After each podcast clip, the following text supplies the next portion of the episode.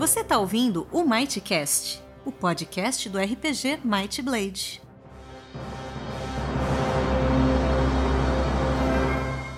Olá, caroneiros do Espaço Sideral. Hoje estamos aqui para um episódio muito especial, muito bem planejado, com uma pauta extensa. E para falar comigo sobre esse assunto tão interessante, aqui meu querido amigo taverneiro Domênico. Estica seus dedos e pegue carona. É isso aí. Coloquem seus peixes babel na orelha e para não perder nenhuma palavra que o Domênico for falar, porque vocês sabem que ele encontra palavras rebuscadas que nem sempre a gente sabe o que significam. E é isso. E não, não é só isso. Não esqueçam da sua toalha. Ah, importantíssimo. Parei que eu vou pegar a minha, só um pouquinho.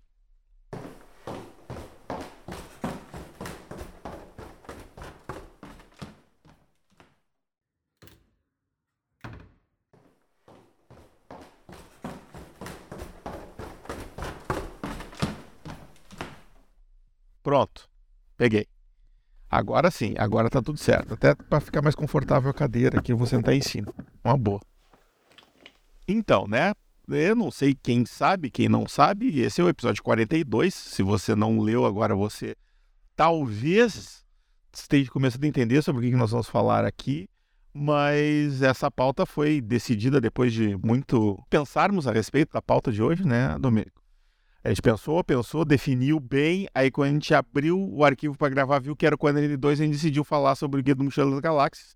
E foda-se a pauta que a gente tinha feito. Fica porque, é, exatamente, porque o episódio 42 tem que ser sobre o Guia do Mochila das Galáxias. Como a gente não vai falar? Exato. Eu vou, eu vou mandar uma mensagem pro Thiago agora, pra ver se ele não quer entrar e falar sobre o Guia do Mochila das Galáxias. Acho justo. Justo e adequado. Então, uh, tu obviamente já leu o guia. É, todos os cinco livros da trilogia. Eu tenho a trilogia de cinco em volume único. Que saiu pela. a trilogia de cinco em volume único. É pior é um, ainda. É, um, é, que eles são pequenininhos, né? Um, é, ficou um livrão Não. imenso, né? É. É um Senhor dos Anéis, assim, mas são cinco livros. Uh, eu tô no quarto, não terminei, não, não terminei tudo ainda. Porque eu, te, eu não sei se é, se é uma coisa que eu tô vendo que vai acabar e eu não quero que acabe, eu vou atrasando ele eu tô lendo outras coisas e eu estou deixando ele para trás, assim, porque eu não quero terminar. porque eu sei que não, tem, não vai ter mais depois, né? Até tem mais depois, mas não foi ele que escreveu, aí eu não, não sei se vai ser é, tão eu bom. Eu, tenho sei, nenhuma... eu sei que não vai ser tão bom, mas, né? Eu não tenho nenhuma intenção de ler os outros livros relacionados ao cenário que não foram escritos pelo, pelo Douglas Adams. Eu li os, uh, eu li os três livros da, da trilogia original, do Guia dos Mochilas das Galáxias, há muitos anos atrás. E agora, mais recentemente, eu acho que. Eu não vou lembrar agora a data porque eu sou muito ruim com isso, mas há alguns anos, há uns 5 ou 6 anos, alguma coisa assim, eu reli porque eu consegui todos os cinco. E aí eu sentei e li tudo de novo. É, eu, eu não sou um profundo conhecedor da, da, do assunto e tal. É, eu falei duas vezes, e dois mas, dos livros quando é que a gente só. falou de um assunto que a gente é profundo conhecedor? Não, a gente falou várias vezes sobre coisas que a gente mesmo criou que foram, uh, que, que foram sobre religião, política, eu, eu, não sou, eu não sou um profundo conhecedor nem das coisas que eu mesmo criei, cara. Porque eu esqueço. então não adianta. É para isso que a gente anota e escreve livros, Luciano. Sim, mas aí eu tenho que reler. Eu não vou reler um troço que eu já li. Eu sou preguiçoso. Aí é um problema muito sério. Eu, inclusive, eu digo para vocês, não façam o que eu fiz de ler devagar. O, o Guia do Mochileiro é uma coisa que tu tem que ler, a, começar e terminar. Pelo menos os três primeiros. Porque, cara, o Douglas Adams é completamente psicótico escrevendo. Sim. Ele, ele, ele faz uns enredos e ele, e às vezes ele sai. É uma coisa que aconteceu comigo, é uma comparação completamente esdrúxula, mas é uma coisa que aconteceu comigo lendo Uh, Sherlock Holmes. Só, só aconteceu com esses dois casos, o Sherlock Holmes e o Guia do Mochileiro. Eu tô lendo uma história e aí o personagem da história começa a contar uma outra coisa que aconteceu com ele, uma outra história, e aí eu entro naquilo e eu esqueço completamente o que estava acontecendo antes. Eu tô daquela história que o cara tá contando e daqui a pouco ele volta, eu, ah, é, eles estavam ali na sala, é verdade. Isso só me aconteceu com uma história do Sherlock Holmes específica, que eu não, eu não vou lembrar o nome, mas o, o Sherlock Holmes está. Ele, é, começa, ele começa a história prendendo o Magrão com umas algemas lá, porque eles tinham, ele, tinha, ele tinha descoberto quem era o cara e tal. Conversou com medo, já descobriu logo no começo quem era o cara. Aí quando ele prende o cara, ele algema o cara, e aí uh, o cara conta por que, que ele cometeu o assassinato.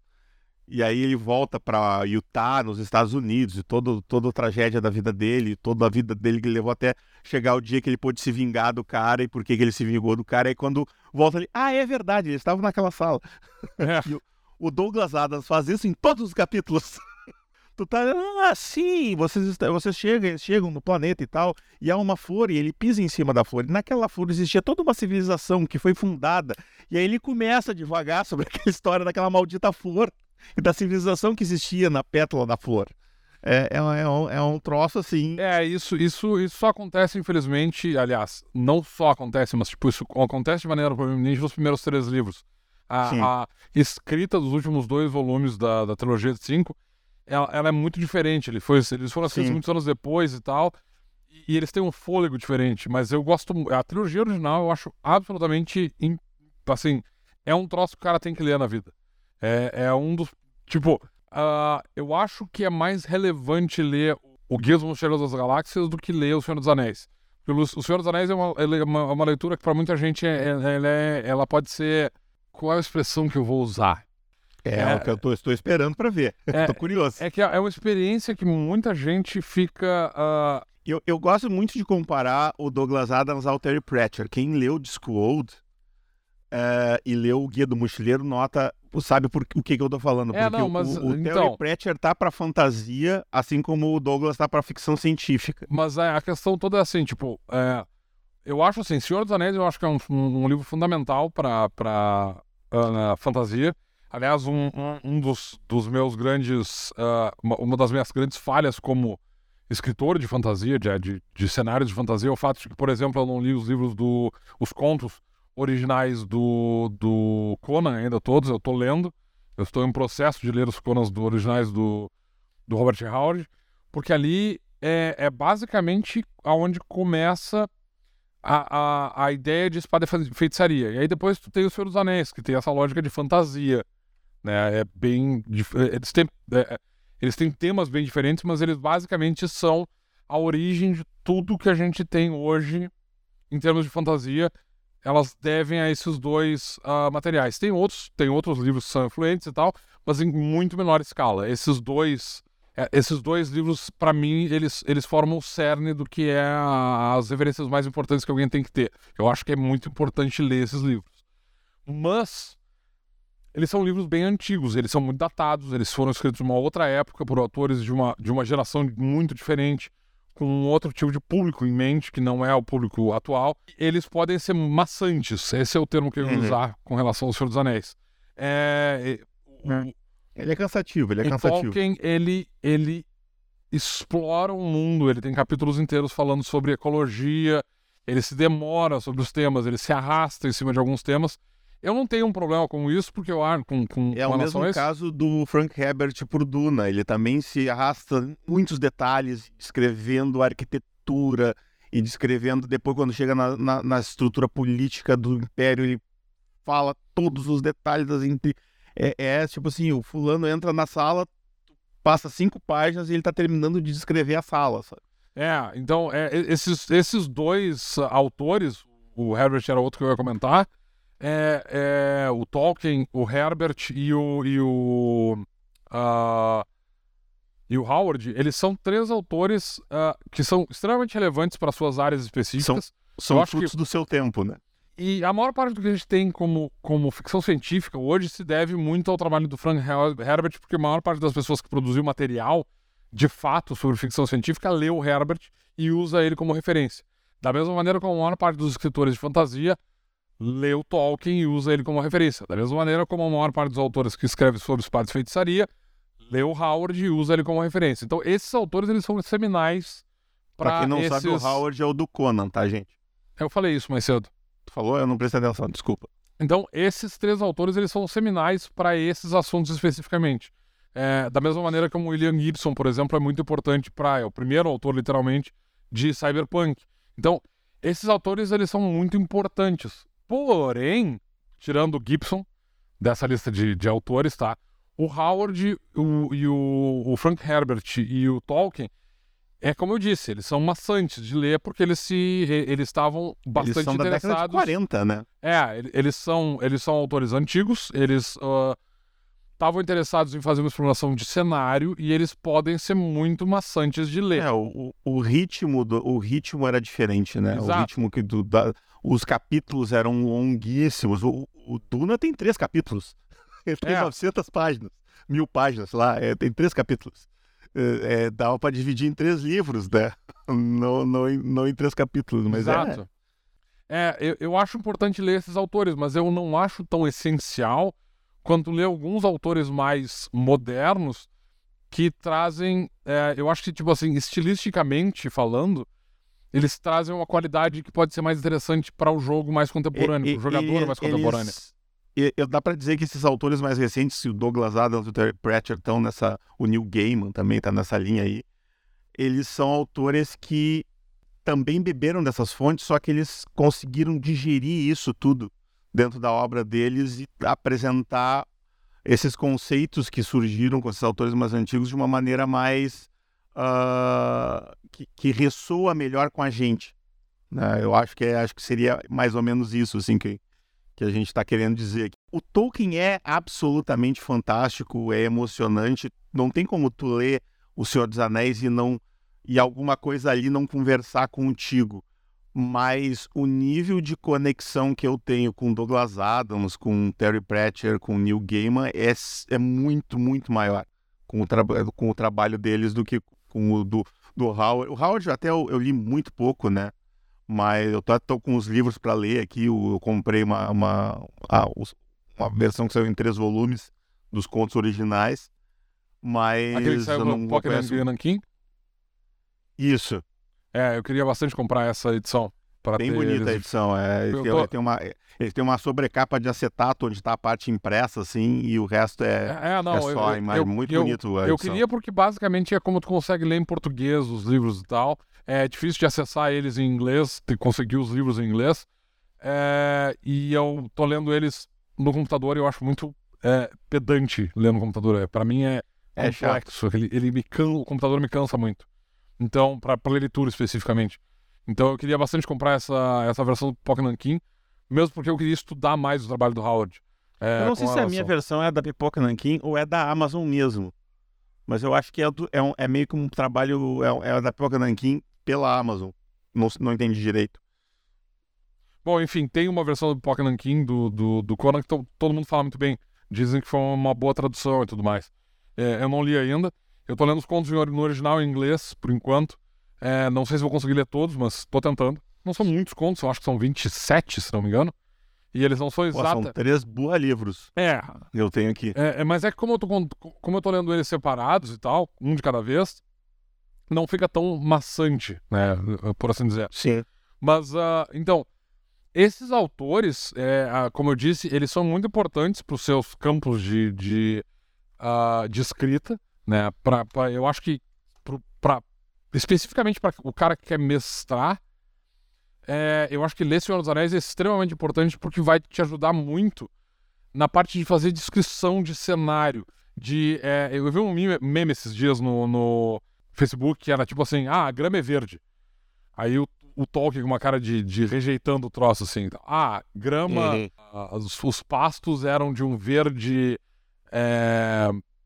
Me fugiu o. A, a, a, que- a questão é que ele não descrevia só a cor, né? Ele escrevia o cheiro, a É, textura. tipo, a, a, a- como aquilo se movimentava com o vento. É, é um, é um de- nível de detalhamento, assim. as, as lâminas das gramídeas eram de uma cor é, dourada que lembrava os campos é, é, da- das florestas de Londeren, sabe? Londeren não, porque, né, Lothlórien. É, Londeren é o nosso.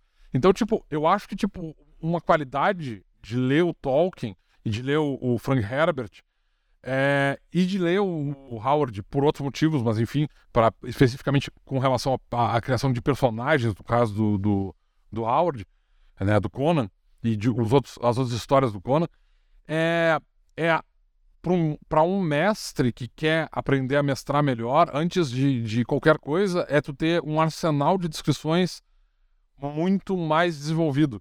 porque tu aprende a ver o mundo de um modo diferente. Tu está enxergando o cenário a partir de palavras que os caras estão escrevendo, tu consegue montar aquilo na tua cabeça. Tu consegue visualizar. E isso é uma ferramenta muito importante para um mestre para conseguir transmitir com as palavras, ao invés de tu ter, a, porque nem todo mundo tem a, a possibilidade de mostrar imagens para os seus jogadores, então de tu conseguir transmitir o ambiente ao teu redor através de palavras é bastante importante para um mestre. É, para mim é, é uma das ferramentas essenciais para um, um, um bom mestre, além da, da, criatividade, uh, de, de ser capaz de, de Bom, enfim, eu vou entrar nesse assunto, mas eu acho que essa é uma ferramenta muito importante, é ter essa, essa biblioteca de informação, de exemplos é, de autores refinados na arte de fazer a descrição, para ti ser capaz de extrapolar e criar descrições que sejam bastante ricas. E aí entra a outra questão, esses outros autores, tipo o Pratchett e principalmente o Douglas Adams, que eu acho que são a, as duas maiores referências nesse aspecto e tal, uh, um de ficção científica e um de fantasia, né, no Discworld e no, no Guia do Mochileiro das Galáxias, que é o fato de que esses caras, é, eles têm uma capacidade de criar coisas em enredos que são absolutamente é, que termo eu usaria para descrever esses caras? É, eles são escalafobéticos. Eles são. É, é, é, Acho que escalafobéticos é a melhor palavra que tu poderia usar. É, é, eu, eu até eu queria te interromper é para dar um caso. Eu acredito que tenha bastante gente que esteja nos ouvindo que não leu o guia ainda, porque a gente tem uma audiência bastante jovem, embora bastante aculturada, porque todo jogador de RPG costuma não é verdade. ler, pelo menos não é verdade é eu, eu gosto de me iludir cara. Deixa me não, não acaba com a minha ilusão. Uh, mas enfim pode, muita gente não leu o guia do mochileiro dá um um parâmetro geral do que, que a gente está falando. O Douglas Adams, ele criou essa, esse roteiro para o Guia do Mochileiro das Galáxias, que é o primeiro livro dele, não é, é, o nome da série, mas é também o nome do primeiro livro. Ele fez isso como um roteiro para uma audiodrama de, de, rádio em 1978. Ele, a, a forma livro da coisa não foi a primeira versão do, do Guia do Mochileiro. Ele primeiro fez esse programa de rádio. Porque, na verdade, o Douglas Adams já falou isso em entrevista várias vezes, que ele detestava escrever. Ele preferia fazer as coisas em formato de roteiro, porque ele precisava escrever menos. Uh, então, ele acabou por não conseguindo renovar esse programa, e aí ele relançou esse primeiro roteiro na forma de livro em 79. E os outros livros vieram, uh, vieram na sequência, nos, nos anos seguintes aí. Eu não vou ficar aqui também enchendo todo mundo de data, mas é só para ter uma, uma noção de há quanto tempo atrás isso foi escrito. E a gente aqui está falando que esse troço ainda ressoa muito moderno, porque o Douglas Adams, acho que a, a, o escala alfabético que o Domênico colocou é a questão de a maneira como ele constrói os elementos do cenário, a impressão que tu tem, eu pelo menos tinha essa impressão quando eu estava lendo, parecia que o cara estava escrevendo aquilo no momento em que eu estava lendo e que ele estava inventando aquilo na hora. Porque são coisas tão absurdas e, e, e, se encaixam tão magnificamente. Quando ele descreve o gerador de probabilidade infinita, o, o a, a, nave Coração de Ouro e todas as, as questões tecnológicas que não tem absolutamente a, a, a, o, como é que é o, é, o tecnobullshit, né? A, a, explicação científica que não é real. Normalmente a ficção científica, tu tem ali uma base que faz sentido e tu tem aquele bullshitzinho que eles botam na volta que é para explicar como é que a nave vai acima da velocidade da luz, porque a nossa física não permite isso. O Douglas Adams era o contrário. Ele, assim, a base científica dele assim era bem pouquinha, era meio que a física ali, a coisa que ele mesmo sabia. Eu imagino que ele sequer se dava muito ao trabalho de pesquisar, mas a criatividade dele para inventar coisas absurdas que explicavam como as coisas tecnológicas funcionavam, por que, que existia um restaurante, como é que funcionava um restaurante no fim do universo, que é uma das coisas mais, para mim é a coisa mais genial, para o melhor livro de todos é o restaurante no fim do, no, do universo, eles explicando o fato de que o cara depositava um centavo numa conta e o restaurante trabalhava viagem temporal, então quando o cara chegava lá, ele tinha milhões para gastar no, no restaurante. É, o troço não faz o menor sentido, mas ao mesmo tempo faz todo o sentido do mundo. E, cara, é, é assim, só lendo para entender. Ele tem. Ele, eu não conheço ninguém que escreva que nem o Douglas Adams escreve. Ele, ele tem uma escrita absolutamente caótica, mas é um caos que tem uma ordem que faz sentido de alguma maneira se encaixa. É muito parecido com o gerador de probabilidade infinita. É, ele, De algum jeito ele chega onde ele tem que era chegar. isso que eu ia dizer assim, do tipo, o que acontece com o Douglas Adams é que ele tem ideias absolutamente absurdas ao longo do, do livro, que, tipo, elas aparentemente não vão chegar a lugar nenhum, mas elas chegam a algum lugar e elas são todas muito bem ah, delineadas, assim.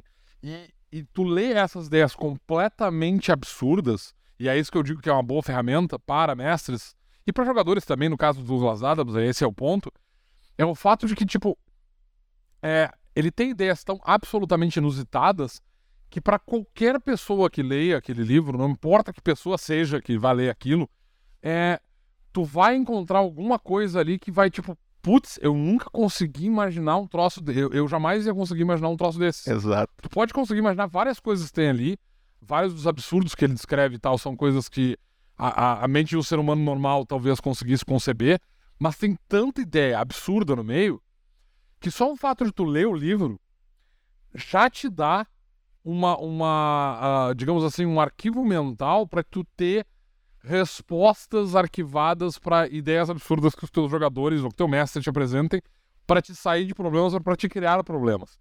E isso é uma ferramenta muito importante para o jogador de RPG, essa, essa capacidade de. é, é, o que a gente costuma dizer de que, chamar de criatividade, que na verdade é só é, é, cruzamento de referências que a gente tem. Então, isso também acontece com o Pratchett. O Pratchett tem essa, essa quantidade enorme de, de ideias muito absurdas. A maior parte das ideias dele são completamente di- discordantes com o que a gente considera como o padrão da fantasia. Ele, ele tem como característica, assim como acontece com o, o Guia dos Mochileiros das Galáxias, é, é, é um, é um livro pautado no absurdo. Então ele não tem a intenção de fazer um livro sério, ele é um, um livro ah, pra te rir e ficar tipo. Sim, o, o, o Disco Olds ele tem coisas geniais, do tipo, ele, ele tem medições científicas para energia mágica. Ele, ele mede a energia, tem uma unidade de medida que é em militalmos, que é a, unidade de medida da energia mágica. Ele descreve a, a, a, a- velocidade, que diz que no Disco Old a velocidade da luz não é 300 mil quilômetros por segundo, 300 milhões de quilômetros por segundo, é, é, é de mais ou menos duas vezes a velocidade do som. Então você vê o sol nascendo e a luz preenchendo o lugar. É genial, assim, cara. É, é, é muito bom, assim. Porque ele descreve cientificamente a fantasia. É, é um troço doido. É, e, e é ao contrário do Mochileiro das Galáxias, que basicamente ele tem esse técnico, uh, Technobabble. É, E- Ele, esse- ele descreve fantasticamente a exato. ficção. Então, esses dois autores eu acho que são. E, e, tipo, os livros são rápidos de ler, eles são livros curtos. Sim, são É, o- o- os livros do Terry Pratchett são os livros é, pequenos, o, é, o é tem praticamente uma, um mangá. O Terry Pratchett tem uma, tem uma a quantidade de livros de escolha é, é imensa, assim, tem um monte de É, livros. são 60 e tantos livros. Mas ah, eles, são, eles são fechados em, em arcos e tal, e via de regra, se tu pegar um livro no meio e começar a ler, não vai fazer muita diferença. Porque a maior parte dos livros tem uma história autocontida. Então, tipo, esses dois autores, eles valem muito a pena de ler por causa desse- de- de- dessa ideia de absurdo, é, de, de permitir que, o, que o, o- jogador de RPG e o mestre de RPG tenham é, esse arquivo de ideias ah, que podem aparecer ah, em suas mesas podem ser completamente absurdas no primeiro momento, e o, o mestre e os jogadores vão estar prontos para tipo, dar uma resposta baseado num- numa, numa informação que ele já teve, ou semelhante ao que ele já, que ele já viu em um desses livros e tal. Então, é, eu acho que são dois dos autores que eu diria que são realmente essenciais para o jogador de RPG. São esses dois, o Guia do Mochileiro das Galáxias e o, o Discworld.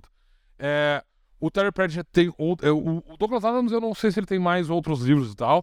Eu não li mais Não. nada dele. Como eu disse, ele detestava escrever. O Terry Pratchett tem outros livros, mas pra mim a, a, a- O Belas Maldições, que virou, virou série da, da, da- do Prime Video, é escrito por ele, pelo Neil Gaiman, a, duas, a quatro mãos, né? É, eu, eu gosto muito do, Bela, do Belas Maldições, mas ele não é pra mim um, um livro tão essencial.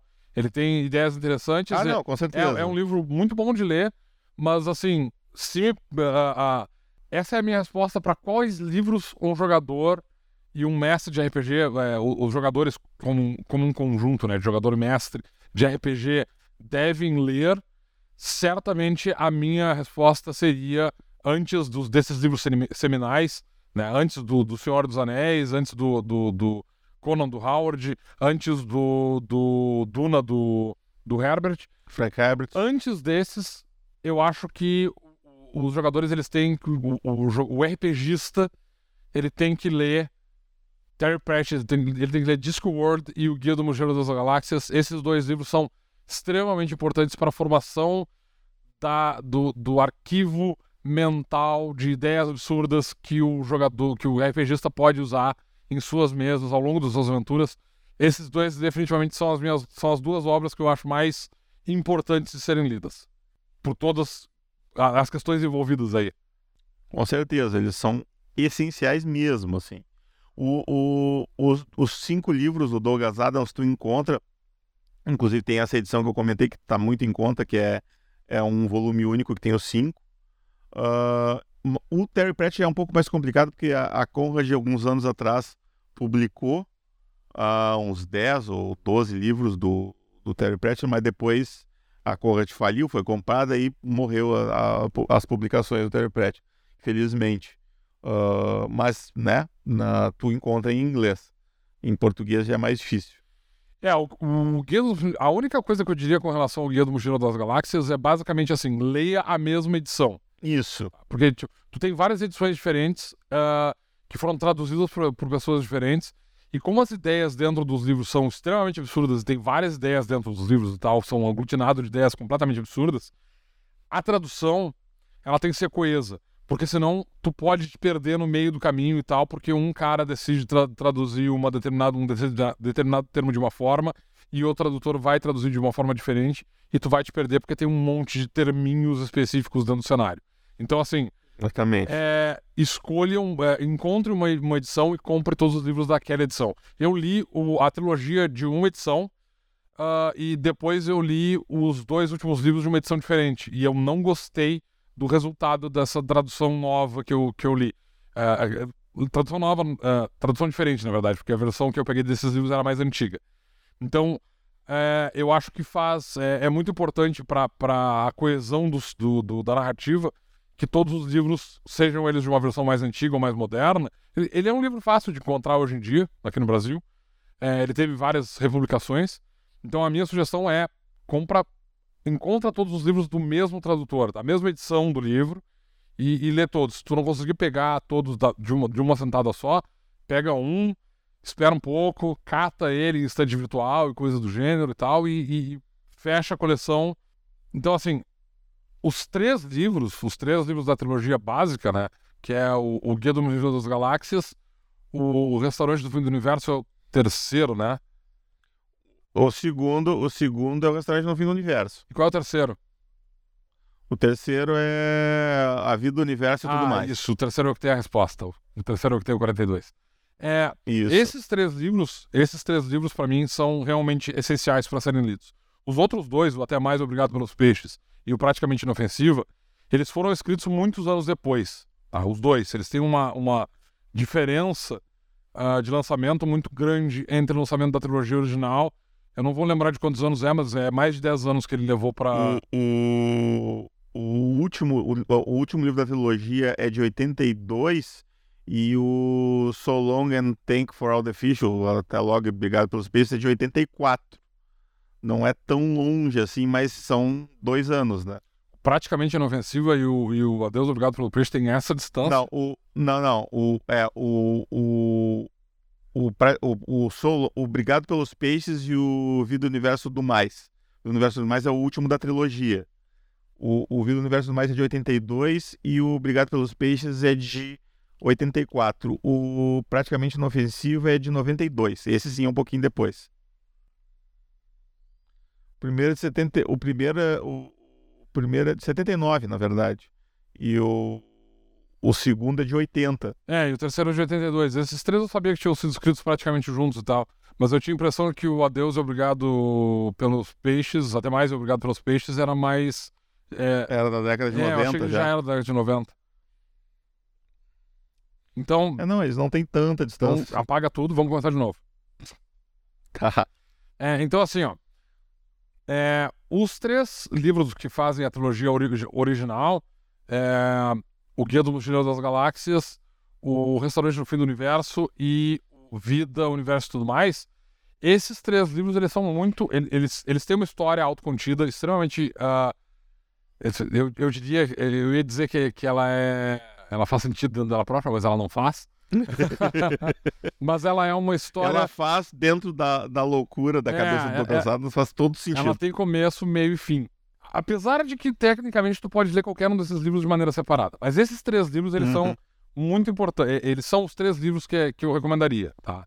Ah, o Guia, o Restaurante e o A Vida, o Universo e tudo mais. Esses três são os... A- a- o, o, o plot, eu não vou dar spoiler aqui pra quem não leu, mas o plot twist de quem é que causou todo o lance, quem é que controla tudo, quem é que está por trás de tudo, é tão genial, É, é cara. É tão esse é o genial. grande... é- tão Esse é o genial. grande... É, é- é a grande diversão dos livros, na verdade. É o fato de que tu tem... das coisas. que tu tem uma quantidade gigantesca de reviravoltas ao longo da, da, da trama, tu nunca tá esperando. é Nunca não, mas a maior parte das vezes em que alguma coisa nova acontece e que a, a- a- o cenário todo vira de cabeça para baixo, isso acontece várias vezes ao longo dos, dos, dos livros, sempre é bizarro. E sempre é interessante. Então, esses três livros, eles foram uma história coesa dentro dela própria e tal, com começo, meio e fim.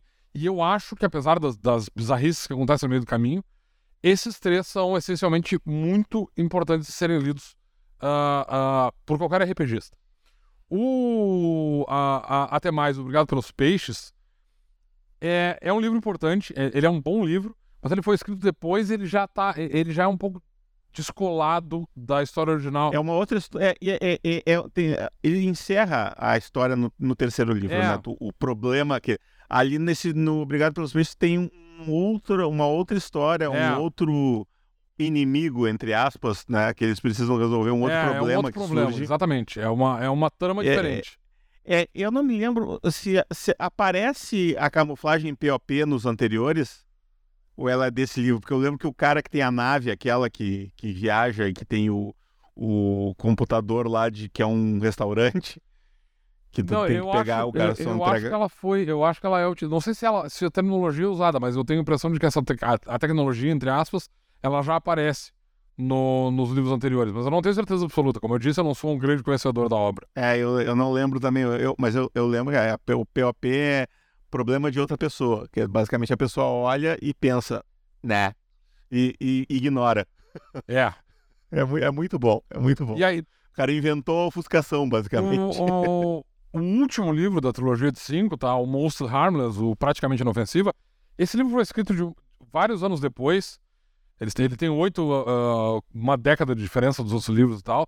E esse livro, ele tem uma pegada diferente. Ele não tem mais aquele viço que o Adams tem para escrever. Ele é interessante de ser lido porque ele faz parte da, da trilogia de cinco. Ele tem algumas ideias bem divertidas, do tipo a coisa de errar o chão ah, quando tu cai. É, é uma ideia que eu acho, eu sempre acho aquilo meio bizarro e tal, e eu sempre tento pensar na ideia de, de como é que aquilo funciona. É, é- é- ele tem os conceitos interessantes, mas é, é uma mente. É- é- o escritor é um escritor mais maduro com uma mente que funciona num padrão diferente dos livros anteriores. Então, tipo, eu particularmente não, não, não gostei tanto de ler o Praticamente Inofensiva. É, eu achei a leitura Eu não li ainda. é, eu achei a leitura um pouco. ah, não foi mais. Não foi difícil, ela foi, ela foi muito diferente do que eu tava lendo antes.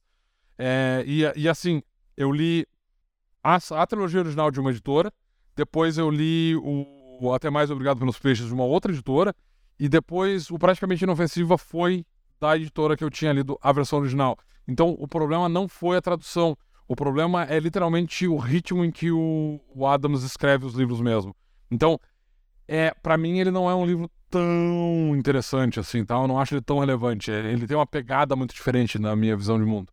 Eu, eu, eu não acho ele assim essencial, como acontece com a trilogia dos do do o guia, o, o restaurante e o a vida do universo e tudo mais. Esses três sim. Esses três, pra quem não leu, vai catar e vai ler. Não tem uma desculpa pra tipo assim, ah, eu não li porque eu não tive tempo. Eles são curtos, ah, eu não li porque é, o, os livros são muito demorados. Eles são curtos, eles são rápidos de ler. É uma leitura extremamente divertida. Se tu é uma pessoa que lê os livros e não gostou, tu não é um ser humano. Vai procurar tratamento psiquiátrico. É... Tô falando sério. tô brincando, mas tô falando sério. Porque, assim, tipo, se alguém leu essa trilogia e não gostou, essa pessoa ou tem problemas mentais muito sérios, falta um pedaço do cérebro, ou então ela realmente precisa de ajuda psiquiátrica. Porque os livros são absolutamente ou, ou ela leu no momento errado. Não, né? não, não, não, não, tem momento é, errado para esse livro, cara. É pior, né? Não, podia ser uma pessoa muito jovem, assim, aí não, não entendeu, aí, sei lá, não tu gostou. pode não entender o que tá acontecendo. E eu acho que isso não tem muito a ver com tu ser de uma idade X ou Y. tá certo, é verdade. Eu acho que, tipo, porque, tipo, não entender partes do livro, eu acho que é parte da, da, da, da, de trilhar o caminho de ler o livro. É tipo, tu lê. Mas se você não gostou, lê de novo que tu deve ter lido errado é, da primeira vez. É tipo isso. Então, tenta outra vez porque tu leu errado. Então, uh, esses livros eu acho que eles são muito importantes para qualquer um ler. Não só RPGistas, mas é, eu acho que todas as pessoas do planeta devem ler esses livros. Mas uh, para RPGistas ele é muito importante para. Uh, uh, ele, ele, ele é um livro muito importante. Eu já dei todos os motivos aqui e tal, vou ficar me repetindo. E eu acho que o, os livros do, do Terry Pratchett, o, especificamente do Discworld, eles têm uma lógica muito semelhante. Eu acho que eu não tenho um livro favorito do Discworld. Eu acho que para a maior parte dos caras que vai ler Discworld, eu sugeriria pegar aqueles livros que são standalones, que são livros únicos e eles têm uma história autocontida naquele livro. É, eu acho que é, seria a maneira, tipo o Equal, right, o Equal Rights. É, eu não sei os nomes dos livros em, do, do, do, no caso do Terry Pratchett, do, do, do Discworld, eu não sei os nomes em português, porque eu só li eles em inglês. É, essa é uma dificuldade, então, claro, tem essa barreira de, de idioma e tal, então, né, não dá para te dizer, não leiam esses livros e tal, aprende inglês para ler isso aqui, não, é, não funciona assim. Mas, uh, ah, para quem domina inglês ou consegue uh, essas poucas traduções que a gente tem em português, vale 100%, vão atrás desses livros, procurem eles, é, eles são livros bem importantes.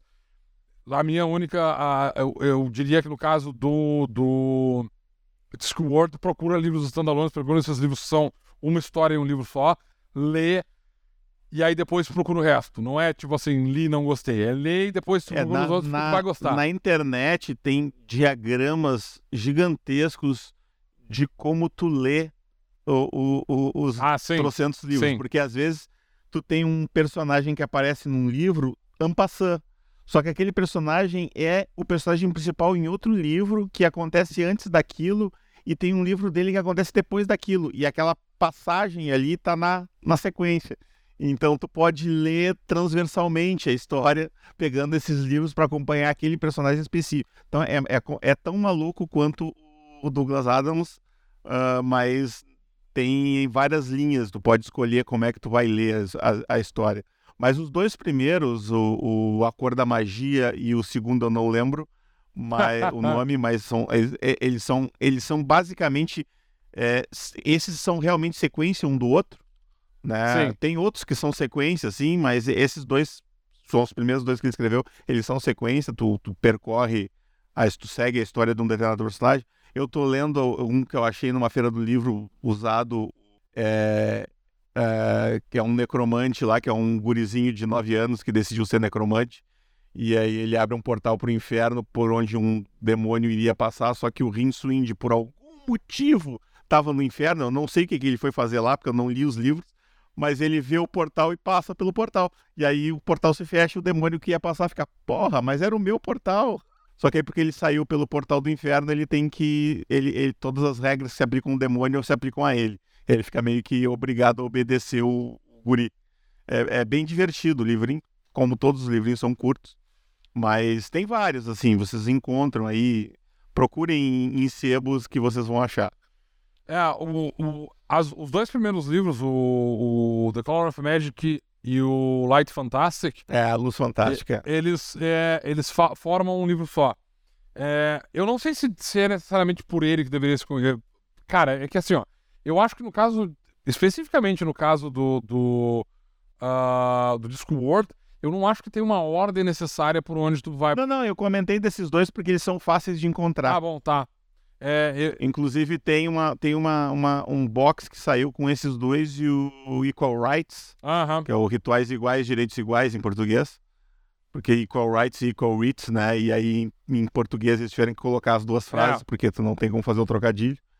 Ah, eles estão juntos, são três, são três, vêm os três juntos, assim. Não sei porque que eles fizeram especificamente esses três, mas enfim, é, é bem divertido. É, e eu, eu não acho que a, a ordem de leitura, desde que tu esteja lendo um livro e ele tenha, que é, tipo assim, como, como ah, a gente mencionou, o The Color of Magic e o Light Fantastic, eles foram uma história só. Então, se tu for É. ler um, leia o outro. Mas a maior parte dos outros livros, eles são histórias soltas, eles são livros independentes e tal. Eu, eu acho que tem mais um ou, dois, uma ou duas duplas, que nem o Cor a Magia, a Luz Fantástica, que tu tem que ler um depois do outro, assim, porque ele escreveu. É basicamente um livro dividido em dois, assim, mas é, são raros casos. Então, E se tu lê o segundo antes do primeiro, não faz muita diferença. é, tem. É, não sei. Nesse, no caso desses dois, eu acho que talvez valesse mais a pena ler na ordem. Mas, tipo, Não, vale. Por onde mas... começar especificamente não faz muita diferença. Inclusive, tem o, o, o próprio autor, ele diz que em vez de começar pelos, pelo The Color of Magic e o The Light Fantastic, que são os dois primeiros livros que ele lançou, ele diz para começar pelo terceiro livro que ele escreveu, que, foi, que é o Sorcery. Eu comecei pelo The Color of Magic. Ah, e, aliás, eu, eu, eu li assim, de uma ordem completamente bizarra, porque eu comecei pelo Color of Magic, depois eu li o Light Fantastic e o Sorcery, e depois eu fui pro, pro, pro Death Novels, e aí eu li os, a- a- aqueles livros do Death, É, o a- Mort, o Morte é, é, é o personagem mais icônico do, É, do Douglas Ele é o meu personagem menos favorito, pra ser honesto. Eu não gosto tanto Mas dele. não, eu não tô dizendo que ele é o meu favorito, eu tô dizendo que ele é o mais icônico. É, pode ser, pode ser. É, aí eu li o, o Mort, o Hipperman, o Soul Music, o Hogfather e. ah, Hogfather, é, Como, Hogfather. como nota de rodapé aqui, eu gostaria de dizer que existe GURPS Discworld, que foi escrito pelo Ah, é próprio verdade, Terry É Pratchett verdade. E ilustrado pelo ilustrador do Terry Pratchett, ou seja, o GURPS com melhores desenhos da história. E vai continuar sendo, Pra sempre. pra sempre. É, e, e depois que eu tava no meio da. da aí eu li os, as novelas da, da, da morte, depois eu fui pro, pras novelas das bruxas, o Echo Rights, Weird Sisters, o Witches Abroad. E aí depois eu voltei a ler os livros do, do, do Wind, o Trowbridge, Faust Eric, uh, Interesting Times, Last Continent, enfim, as outras coisas sobre ele e tal. E tipo, essa ordem não faz a menor diferença. Assim, honestamente não faz a menor diferença. Tudo faz parte do mesmo cenário, tu entende que é uma coisa coesa, que faz parte do mesmo cenário, mas não faz muita diferença qual é a ordem do talento. Pelo menos pra mim não fez até agora. Eu não li todos, eu li eu acho que uns, uns 10 ou 12 livros dele só. Ah, mas é, é, é- Ele é um livro, assim, pra quem consegue pegar o livro pra ler, se... eu, eu, eu na verdade não tô lendo, né? Eu, eu tô ouvindo eles em audiobook. Mas pra quem consegue ler ah, ou escutar em audiobook, se for capaz de entender inglês, enfim, é, ou conseguir pegar os livros originais em inglês, vale muito a pena ler esses livros dele. É, uma outra leitura, talvez, que fosse que eu puder, poderia sugerir seria justamente o, o Belas Maldições, que foi escrito pelo pai, mas eu não acho que ele é tão, tão relevante assim e tal. E eu acho que o assunto também não é tão universal quanto o que acontece com o Guia dos Mochileiros das Galáxias e o que acontece com o, o Discworld. Que esses dois livros, eles são realmente universais para os cenários que eles se propõem. Tipo, fantasia e, e, e ficção científica, porque eles trazem um cenário muito rico, histórias muito ricas, é, tramas interessantes, e aí tem toda essa coisa de ter todos esses absurdos no meio do caminho. Inclusive, no caso de o, o, o, o Guia dos Mochileiros das Galáxias tem um filme muito ruim, tá? Ah, que foi produzido baseado nele. Mas o Discworld, ele tem uma série de. ah, eu não sei se são curtas. Eu tenho na minha memória que eles são curtas, eu assisti, eu acho que dois deles, ou se são especiais da NBC, uma coisa assim e tal. Ele tem alguns filmes, live action e tudo mais, que são super divertidos de, de assistir. Eles são bem legais. Eles não, não substituem os, os- os livros, com certeza, mas ainda assim eles são interessantes de ler, de assistir. É, eu, eu não assisti também, então não sei. É, eu, eu assisti dois só deles. Eu, eu não, não- né, Aliás, nem lembro quais eram. Eu sei que o Morte estava no, no, num deles. Enfim, isso foi há muito tempo atrás. Foi antes de ler, inclusive, os livros. Eu me senti muito mais satisfeito depois que eu li os livros. Eles são definitivamente mais interessantes. Mas é, tem, tem versões cinematográficas. Inclusive, tem uma versão desses, de- dessas histórias do, do Discworld, que tem o cara que faz o, o Sam no filme do Senhor dos Anéis, esqueci o nome do autor. Do ator. É, Ah, tu vê? Ele faz o, o- ele faz o, o sidekick do, do o cara que tem o luggage. É, Ah, tá. é O Two Flowers. o Two Flowers, é, ele faz o Two Flowers. Duas o, flores. o- Duas.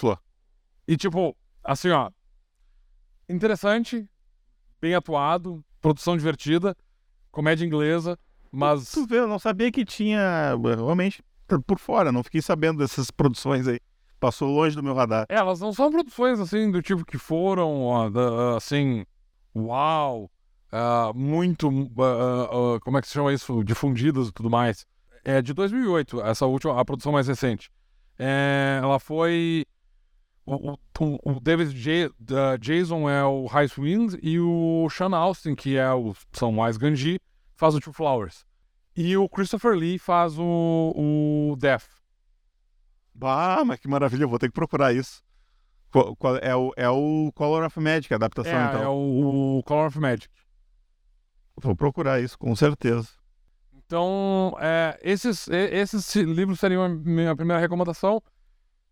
De novo, é, tem livros mais seminais que são mais importantes para entender da onde vêm as histórias e tal. Eu recentemente, inclusive, estava lendo uma série de livros, ou pelo menos partes dos livros e tal, para entender algumas questões de origem, de onde é que vieram certas, certos, digamos assim, ah, clichês, certos clichês de fantasia, especificamente. Então, tipo, de onde é que saiu o Lich originalmente?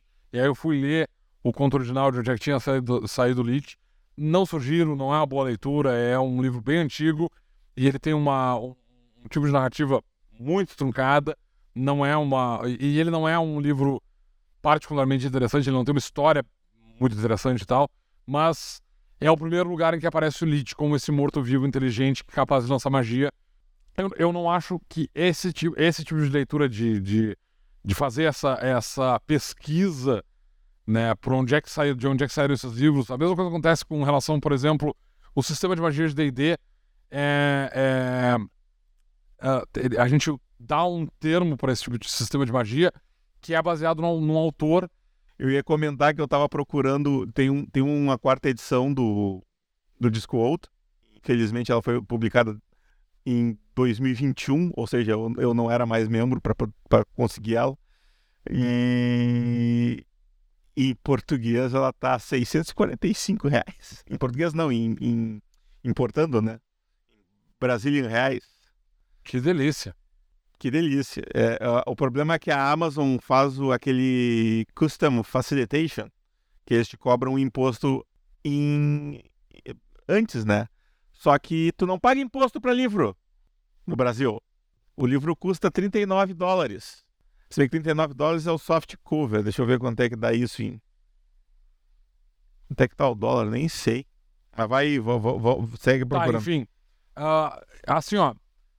Então, eu acho que esses livros são os livros que são, são, muito importantes para que RPGistas, ah, não só RPGistas de informação, mas também RPGistas que não leram essas obras, né? De novo, principalmente o Guias dos das Galáxias, porque apesar de não ser fantasia, ele tem um tom fantasioso e é um livro que tu encontra em português, diferente dos livros do Terry Pratchett.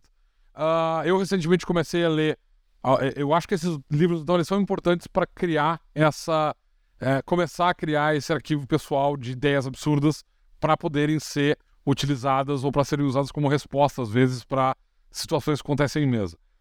Por outro lado, eu estou fazendo uma série de pesquisas agora e, e lendo uma série de livros.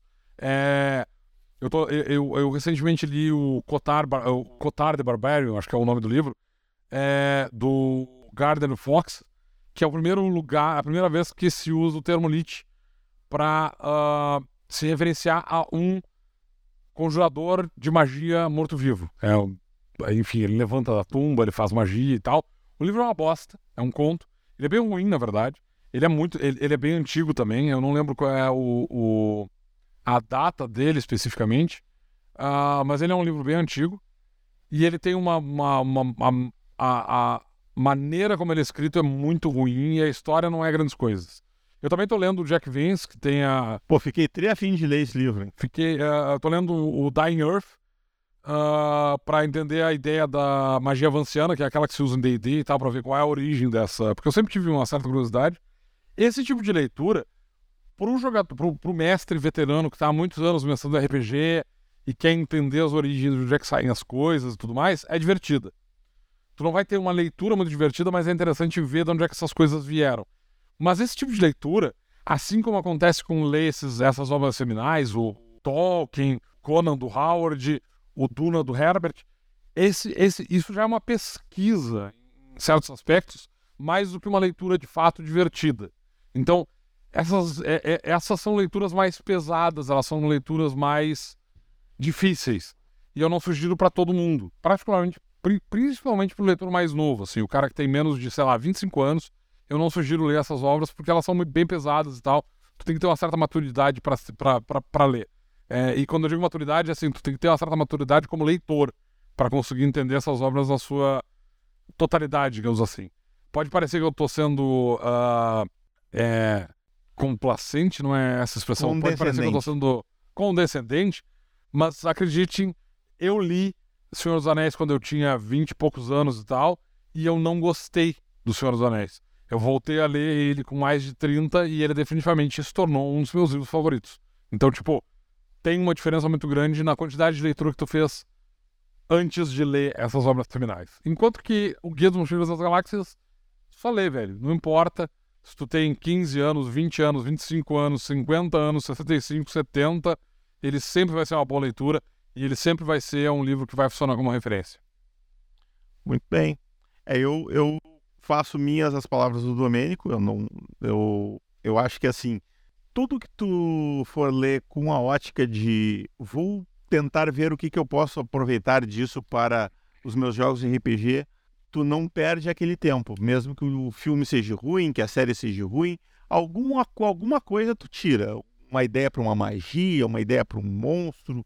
É, tu, tu não perde o teu tempo. Então, sempre que eu vou ver alguma coisa que eu não tenho certeza se vai ser bom, eu, bom, vamos pegar o meu caderno de anotações, talvez eu, na pior das hipóteses, tire algumas ideias daqui, né? É, isso me acontece também quando eu tô assistindo o filme, principalmente. O filme começa a ficar ruim, uh, eu dificilmente desisto do filme. O que acontece, basicamente, é que eu, eu ligo o mestre de RPG. Isso. Eu ligo o, o eu ligo o sistema de, de uh, estudo da obra. E aí eu assisto o filme pensando o que, que eu teria feito diferente, como é que eu adaptaria isso para uma história de RPG e como é que isso funcionaria numa, numa mesa. Então, eu não perco aquele tempo, mesmo que o filme seja ruim, sempre tem alguma ideia aproveitável. Com poucas exceções. Esses dias eu fui assistir o tal de Lobo Viking. E aquele filme, absolutamente nada no filme. Nada. O filme é um clichê atrás do outro. E a, a, assim, a introdução do filme, tipo, os primeiros dois minutos do filme, tem ideias interessantes. Acaba aí. Pode desligar e ir embora e tal, e usar isso como, como base, porque nada do resto do filme vai ser aproveitável. Então, nem sempre funciona. Mas, em geral, é, ligar esse, esse, esse é, o, o sistema de, de vou uh, assistir esse filme de maneira crítica para tentar pegar as ideias, geralmente faz com que até um possível tempo perdido acabe sendo bem aproveitado. Com certeza. Então vamos aproveitar o nosso tempo agora e ler algumas perguntinhas na Torre de Sarfion. Porque, afinal de contas, esse é o episódio 42. 42 é a resposta, então a Torre de Sarfion, com muitas respostas, tem que ser extensa. Isso, Vamos ter que ter pelo tempo. menos umas cinco perguntas. Isso aí, eu acho que a gente tem que fazer 40 minutos de resposta agora. Isso. Isso vai dar só para a primeira pergunta, se eu te conheço também.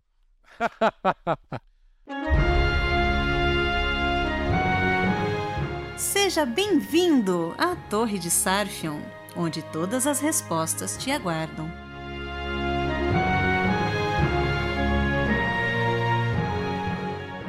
Então vamos lá, vamos começar as nossas perguntinhas aqui com o Labal ou Metadilho, que mandou lá pelo Telegram. Uma dúvida, até duas, Labal. Como funciona a habilidade que dependem da cultura se um personagem de uma raça tivesse nascido e sido criado por outra? Tipo um elfo abandonado e adotado por sátiros. Ele perderia as habilidades dos elfos que dependem de sua cultura e poderia adquirir a dos faunos? Excelente pergunta, Labal. Inclusive, eu acho que a gente já falou sobre isso, mas não custa repetir. Sim, é exatamente isso. Quando tu faz um personagem de uma cultura que foi criado por outra cultura, se as habilidades da raça dele são culturais, é fácil identificar. Infelizmente é uma coisa que a gente não pensou, a gente já comentou sobre isso também, a gente podia ter um descritivo cultural, talvez na quarta edição isso vá ter, para ficar mais claro quais habilidades tu pode fazer isso, mas aquelas habilidades que são características, essas são físicas, elas são do corpo do personagem. Uh, as outras provavelmente são culturais, mesmo quando é uma técnica. Tu vai ver assim, ah, pô, essa técnica que tem aqui nessa raça, muito provavelmente ela é difundida sendo treinada caçadores, por magos, ou seja lá que tipo de técnica for, ela vai ser treinada por a técnica da pintura corporal dos, dos sátiros, se tu não nasceu na cultura deles, tu não vai ter ela. É simples assim, não vai ter tido ninguém para te ensinar a fazer a pintura corporal. Então, é, tu não vai compreender o significado. É, exatamente. Também, né? Aquilo não vai te, não vai te, a menos que tu vá em algum momento ter contato com as tuas raízes e encontrar o povo, o povo dos, dos faunos, que ele falou sátiro aqui, eu tô, falando, tô repetindo, o, os faunos. Tu, é fácil de tu ver, assim, essas, essas habilidades aqui são culturais? Ele não tem. Essas da raça que adotou ele são culturais? Ele pode pegar. É, é isso é um pouco complexo, porque na verdade as habilidades ra uh, raciais, quase todas elas são descritas como característica. Mas, a, a, no entanto... as, as habilidades automáticas, porque as habilidades essas têm várias que não são características. Praticamente toda raça tem pelo menos duas. Eu, pelo menos eu, é. eu me lembro, né, de ser assim. É, então, tipo, os Tylocks, por exemplo, eles só têm uma habilidade, que é contra os estrada, que não tem descritivo. Uh, os Marrocks têm uma é, habilidade uma... que é uma técnica e uma habilidade que não é considerada característica, não tem descritivo. É... Então, é, isso varia. É, isso varia, é mas exatamente... eu, digo assim, é no mínimo duas, média.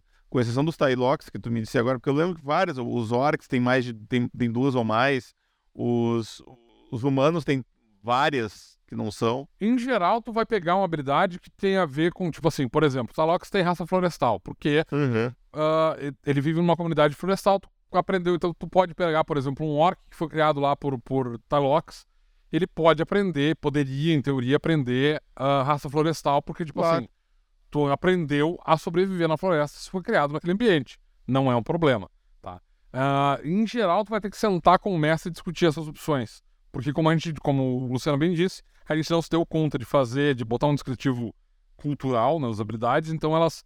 Uh, uh, falta esse, esse descritivo em algumas delas que seria interessante justamente para tu ter essa possibilidade do tipo, como tu não tem, uh, como no Might Blade tu não tem uh, raças é, miscigenadas, né? Tu não pode uh, ter um, um Tylox e um humano, por exemplo, eles não podem ter uma cria. É, tu pode ter, sim, e isso a gente já disse que é bastante comum, na verdade, um personagem que é adotado por uma outra raça. Então ele teria, é, deveria, uma maneira de fazer com que isso fosse até mais é, proeminente no cenário, seria justamente ter essas habilidades uh, uh, culturais. A gente não tem isso nessa versão do, do, do sistema. Talvez numa quarta edição no futuro a gente tenha.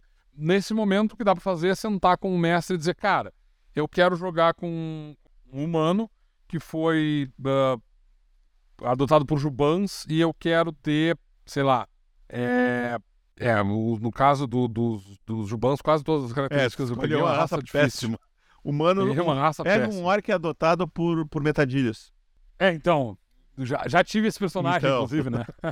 famoso, famoso. Esse, esse, esse, ele, esse, esse, aí tem até uma taverna lá em Embrook.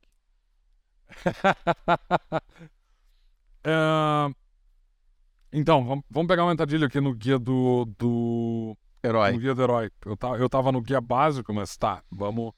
Vamos pro guia do herói. Tá nos metadilhos. Os metadilhos tem ali é, astuto, teoricamente é uma, uma, uma, uma, característica cultural, se tu quiser considerar dessa maneira. É, barganha, certamente. Com certeza. E táticas de guerrilha também. Essas são, seriam três habilidades Ui, que... um orc com táticas de guerrilha, isso doeu. É, pode ser bem interessante, na verdade. Essas três uh, características, essas três habilidades, elas estão descritas como características no metadilho, mas eu acho que elas poderiam perfeitamente ser consideradas como uh, habilidades culturais e não necessariamente habilidades uh, que são baseadas na, na, na biologia do, do, do, da raça. Então, tem que conversar com o mestre. Tem que sentar com o mestre e dizer, pá, quero fazer esse personagem, quero fazer um orc que foi criado por Metadilhos e tudo mais. Quando eu joguei com um orc que foi criado por Metadilhos, eu não peguei nenhuma uh, habilidade racial dos metadilhos. Eu peguei uma habilidade racial dos orcs que era potência, se não me engano. E, e eu, eu, te É. digo assim, inclusive, até só pra gente con- continuar a, a lógica, ele não poder, esse orc talvez não devesse pegar nômade do deserto, porque ele não foi criado no deserto. E eu vou, vou além. De repente, a Fúria Orc, que é uma técnica, ele também não aprendeu. O ameaçador e o intimidador, que são técnicas, ele também não teve ninguém para ensinar ele isso. Ele tem, ele tem as ferramentas, mas ninguém ensinou ele a usar, a, a, a os dentes e, e fazer cara de mal. Então, é, é é- eu, eu digo assim, ó, cinco minutinhos tu dando uma olhada, tu identifica quais habilidades tu tem que tirar e botar. Não é, muito É, eu, difícil. eu, eu, eu acho que é uma, uma eu acho que é uma, uma possibilidade eh, extremamente divertida para fazer personagens diferentes. Uhum. É, eu, eu certamente nas minhas mesas per- permitiria que eu, eu não tive jogadores que tenham feito E isso. principalmente porque em meus- Tebrim a gente tem essa cultura da adoção, né? É uma coisa que a gente fala muito, não? é um tema que a gente abordou muito no, no, no livro, no- tá, tá falado no livro, a gente já falou sobre isso várias vezes aqui. Então, pô, com certeza. E principalmente jogando em Tebrim seria perfeito. É, eu não, eu não tive nas minhas mesas jogadores que tivessem interesse nisso. Como eu disse, eu já tive um personagem que era um orc criado por metadilhos. Ele não tinha nenhuma habilidade dos metadilhos, ele tinha só uma habilidade racial dos orcs, que era potência. Ah, então, tipo, eu acho que essa é uma maneira interessante, muito interessante de tu criar personagens varia ah, variantes, assim, sabe? Tipo, eu, eu, eu encorajo que os meus jogadores façam isso. Encorajo não, mas, tipo, qualquer jogador meu que queira fazer isso, queira pegar uma habilidade assim e tal, me apresente, tipo, ah, meu personagem, que eu quero fazer um personagem dessa raça, mas ele foi criado por essa outra raça, e eu quero pegar essa técnica Fazer um aqui, metadilho criado por orcs. É, fazer o contrário Ele também. tem um par de presas fazer... postiças de javali que ele bota dentro da boca. assim. É, aí já vai um pouco... Já, já, já para mim, já foi além do, do- do- da- das possibilidades do cenário, mas enfim. É, isso eu já não permitiria. Porque é só, só duas Ah. presas que ele enfia na boca, não é, não é pra fazer dano extra. É só, é só estético. Pra ele ficar mais parecido com um orc. É que, bom, enfim. É, dá pra fazer isso? Dá. Eu acho que, como eu disse, senta com o mestre, discute a, a situação. Para os mestres que estão ouvindo, deixa os seus jogadores fazerem isso. É divertido, é interessante, pode criar personagens bastante interessantes que vão adicionar à mesa, com certeza. Vai ter diversão envolvida nessa situação, com toda certeza. Eu posso garantir. Ah, muito bem, vamos para outra pergunta aqui. Ah, o MJ Luiz perguntou pelo Discord: Ilusões podem provocar dano? Não. Ah, vamos, vamos, vamos ver essa pergunta. Ilusões podem provocar dano? Ao menos um dano que pode ser sentido pelos alvos, ah, mas não um dano físico. No caso, por exemplo, o ilusionista fazer uma ilusão de um urso bater em um alvo, ele sentiria agarrada, mordida, todo o combate, sentido até ah, chegar por um fio, mesmo não perdendo nenhum ponto de vida? Não, ele não sente. A ilusão não causa dano, ela é só um holograma. Ah, quer, quer extrapolar? É, a, a, a- ilusão no White Blade é uma ah, manipulação visual ou uma manipulação sonora. Tu tá criando uma, literalmente uma ilusão de uma imagem eh, que pode estar se movendo ou não, ah, ou de um som que pode, eh, pode ser um som inteligível ou não. Ou tu pode combinar as duas coisas. No entanto, ele, e- e- isso não é um efeito mental, tu não tá enganando a mente do cara para acreditar naquilo. Tu tá criando literalmente uma imagem no ar. Então, tipo, tu pode usar isso de maneira criativa, tem- tu tem vantagens e desvantagens com relação a, a uma ilusão que fosse eh, psicológica, né? Uma ilusão que fosse uma espécie Se de o cara cria a ilusão de um urso, por exemplo, a- a- a os arbustos se abrindo, o urso saltando na direção do oponente, ele poderia fazer com que o oponente tentasse se defender e se abaixasse, se vi- virasse de lado para ele, alguma coisa assim, para tentar se defender do urso que está vindo na direção dele. Mas no momento que o urso atinge ele, acabou a ilusão, né? É, não acabou a ilusão, a ilusão continua É, ali, ele vai ser acabou um o vai efeito, quero continuar bat- o cara o urso vai continuar batendo na pessoa e tal, tipo, é, então, como eu tava dizendo, Essa é a diferença entre. Tu tem duas abordagens para a ilusão. Uma delas é a abordagem mental, que a gente não usa no Might Blade, que é a ideia de tu tá criando uma ilusão na mente do alvo, e aí nesse caso ele é levado a acreditar naquilo. O problema é que nesse caso, assim que ele deixa de acreditar naquela ilusão por algum motivo, a ilusão se perde. Isso em primeiro lugar. Em segundo lugar, em geral, tu está afetando um único alvo. Tu está fazendo com que aquele alvo acredite naquilo. E aí tu tem a ilusão que a gente usa no Might Blade, que é essa manipulação de luz e sombras para fazer uma imagem. E nesse caso, qualquer pessoa que esteja passando naquela área vai ver a mesma ilusão.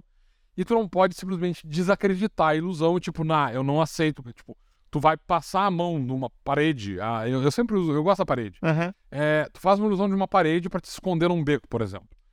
Se alguém enfiar a mão pela parede, ele não sente a parede, ele passa através da parede. Isso não faz com que a parede desapareça. Sim, a parede continua a lá. parede continua ali. Então, tipo assim, pro cara conseguir saber o que tem do outro lado da parede, ele vai ter que literalmente enfiar a cabeça pro outro lado da parede. Então, quando isso acontece, tu pode usar isso, por exemplo, como uma forma de criar uma armadilha. Do tipo, tu espera alguém ali, se alguém enfia o braço, tu tá preparado, o cara enfia a cabeça, tu ataca ele, ele tá desprevenido, ele vai tomar um ataque como se estivesse desprevenido, por exemplo. Então tu pode criar esse tipo de situação. Eu já fiz Tá. com um NPC que ele criou tipo um muro na frente dele, ele fechou o, o espaço que tinha na frente dele com aqueles com se fosse um espelho que ele enxerga do lado dele do outro lado as pessoas veem o reflexo. Então ele estava vendo as pessoas um pouco, como é que eu vou dizer assim, difuso, né? Porque é como se tivesse um, um, um vidro ali, alguma coisa assim, que ele criou o efeito de reflexo, né? O lado dele estava escuro, o lado de lá estava claro, e aí ele conseguia refletir a luz. E aí ele estava ali com o seu arco, ele saiu da posição que ele estava e os caras ficaram tentando acertar ele, todos com penalidade de menos um dado, e ele ali atacando os magrão normal, né? Ele atacava de um lado, saía, mudava de posição, atacava, mudava de posição, e assim ele ficou até que alguém resolveu atravessar o espelho e bater nele. É, ilusão. e- e, claro, tu pode usar o clássico do tipo eh, esconder um poço, um fosso, um Sim. buraco debaixo da ilusão de que tem um terreno, né? Que, que aquilo ali está coberto de alguma maneira. fazer um e cilindro de cai escuridão. e ela sofre e ela ah, ah, sofre dano por, por queda. É que o cilindro de escuridão é uma coisa obviamente mágica, né? Mas tipo, tu pode enganar de maneiras bastante sutis. Sim, sim. E, e, tipo assim, se o cara caiu nesse, nesse buraco, por exemplo, e ele vai sofrer dano pela queda, a ilusão continua ali. O que significa que se os amigos dele aparecerem e tal, cara, onde é que tu tá? E o cara começa a gritar lá embaixo, e os caras, tipo, cara, onde é que esse magrão tá? E eles começam a andar pela sala, eles também podem cair nesse mesmo buraco, causar dano neles, talvez no cara que esteja lá embaixo. Então, tipo, são aproximações diferentes da, da- de, de ilusão. A, a ilusão do Might Blade, ela tem essa característica de ser só uma, uma, uma dobra de luz, digamos assim. Tu tá manipulando luz e sombra para criar objetos que não são sólidos. Eles não são capazes de causar dano de, de forma alguma. Eles podem assustar, eles podem enganar os sentidos e tal, mas eles não podem enganar a mente a ponto de sofrer dano. Isso não acontece. E a gente, na verdade, um dos motivos pelos quais a gente escolheu essa aproximação é justamente pelo fato de que, tipo assim, ah, essa ideia de que tu tá causando dano através de uma, de uma dano ilusório, digamos assim, tá causando dano que não é real, isso causa um baita problema mecânico, porque, tipo, tu tem, o, o jogador, ele tá sofrendo dano, e aí o mestre, é, como é que tu diz isso pro jogador sem fazer com que o jogador se dê conta que ele não tá sofrendo dano de fato? Ah, coloca esse dano numa outra barra de, de dano aí e tal, ou tipo, beleza. Porque depois que ele desacreditar naquela ilusão, ah, esse dano ilusório, quanto de dano eu tomei que era dano ilusório? Entende? Isso causa uma série de problemas na mesa. Então, não. É, é muito trabalho essa ideia de fazer magia ilusória que te afeta a mente do alvo. Não é assim que funciona no, no Might Blade. No Might Blade, ilusão é simplesmente uma imagem ah, holográfica muito realista que tu não pode, não consegue distinguir da realidade. Basicamente é isso. Ela não tem tateabilidade. Eu tô tentando pensar. Né, é, é isso aí. Tateabilidade é uma boa palavra como qualquer outra. É, acabei de, de criar um neologismo. Eu sei que tem um outro termo, eu não lembro qual é. Enfim, é, ela não tem. Tu, tu não, tu não pode criar ilusão de tato. Nada pode tocar no alvo no momento em que alguém toca numa ilusão. Provavelmente, a menos que a pessoa seja extremamente estúpida, ou que haja alguma situação em que faça ele acreditar nisso. Tipo, tu pode criar, por exemplo, a ilusão de uma névoa. Ela vai obscurecer a visão de qualquer maneira, e se alguém entrar dentro dessa ilusão, não tem por que ele, ele imaginar que isso não é uma névoa. Ah, isso aqui é uma ilusão porque não é úmido. Não, a maior parte das pessoas não faz esse tipo de conexão, então ele vai continuar andando por, por dentro dessa névoa e tal, e, é, acreditando que ele está dentro de uma névoa natural, por exemplo.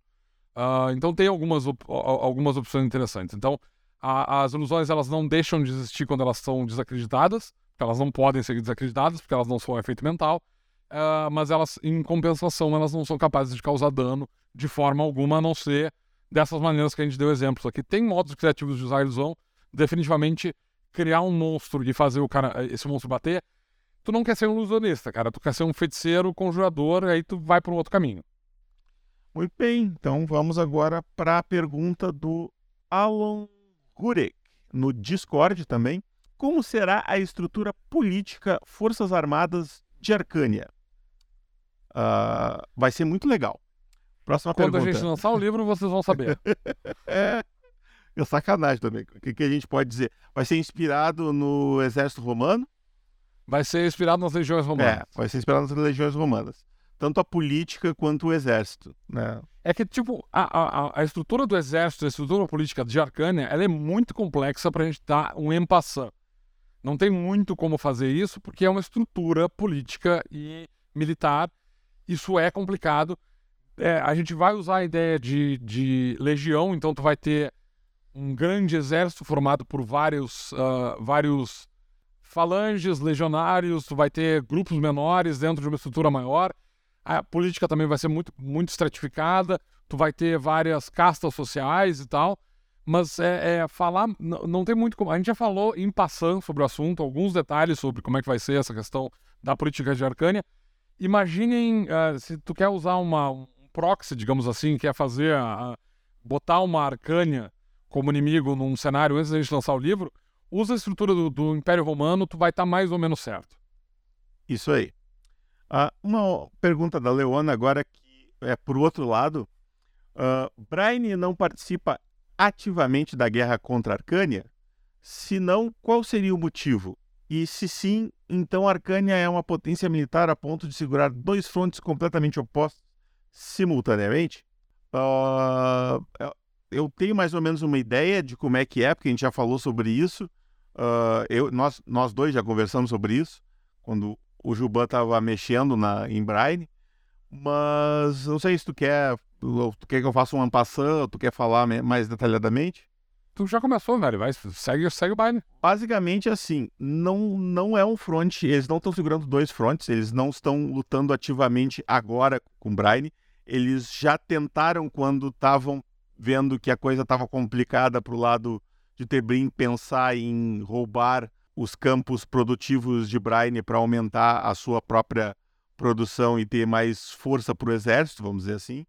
Então eles já tentaram atacar Braine e eles basicamente falharam miseravelmente, porque Braine tem uma rainha elfa sorcerer cujo nome é Tantrina. Sorcerer? É, é feiticeira, desculpa, veio a palavra em inglês por algum motivo.